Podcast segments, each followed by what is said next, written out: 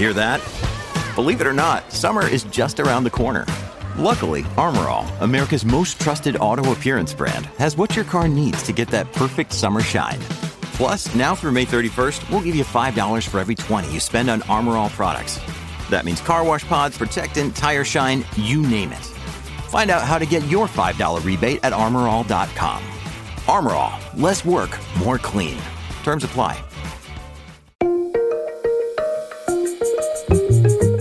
Listeners. It's Saturday, February 24th. I'm Francesca Fontana for the Wall Street Journal, and this is What's News in Markets our look at the biggest stock moves of the week and the news that drove them.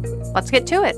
If you felt like Nvidia was the only stock that mattered this week, you're not totally wrong. Thanks in large part to the company's monster earnings, the S&P 500 hit its 13th record of 2024 on Friday, closing at nearly 5090. And the Dow crossed 39,000 for the first time, and by the end of the week marked another record, its 14th of the year. Now let's go back to NVIDIA.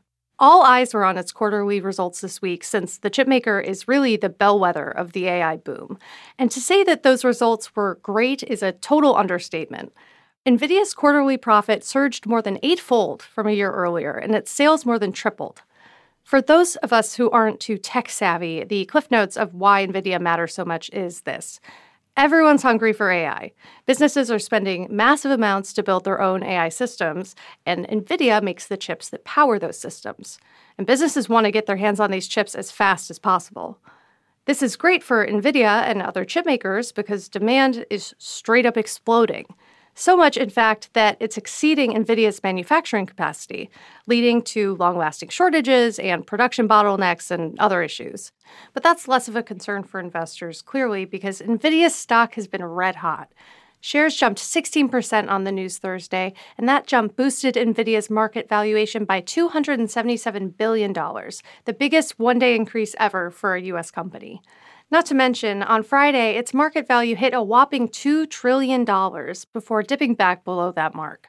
The ripple effects spread far and wide, and they lifted the stocks of other chip makers, tech firms, and the broader market.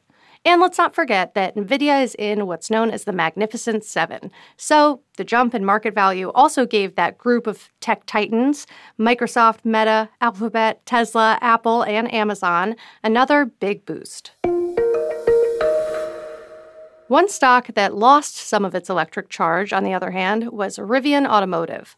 Rivian's a high profile startup in the electric vehicle or EV space, and its quarterly results were not the total blockbuster showstopper that NVIDIA's were.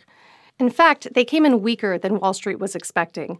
Rivian predicts that its output is going to be flat this year, and it's laying off about 10% of its workers. Sales growth of electric cars has been slowing down after a big frenzy a few years ago. So it begs the question what's the hangup for buyers? It's money, really. Higher interest rates are making monthly car payments more expensive, the cost of living has gone up, and a lot of people are less willing to splurge on the high price of an electric car. So these companies like Rivian, Tesla, etc., they've seen this and they're like, okay, the price tag is too high, let's cut it. Rivian, for example, cut the starting price of its trucks by about $3,000 earlier this month, down to the low, low price of 70 grand.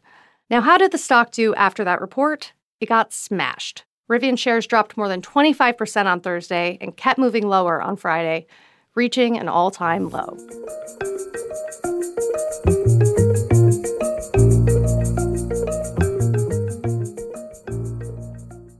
This last one is for all of the space nerds out there, and who among us is not at least a little bit stoked that America is going back to the moon? It's pretty cool.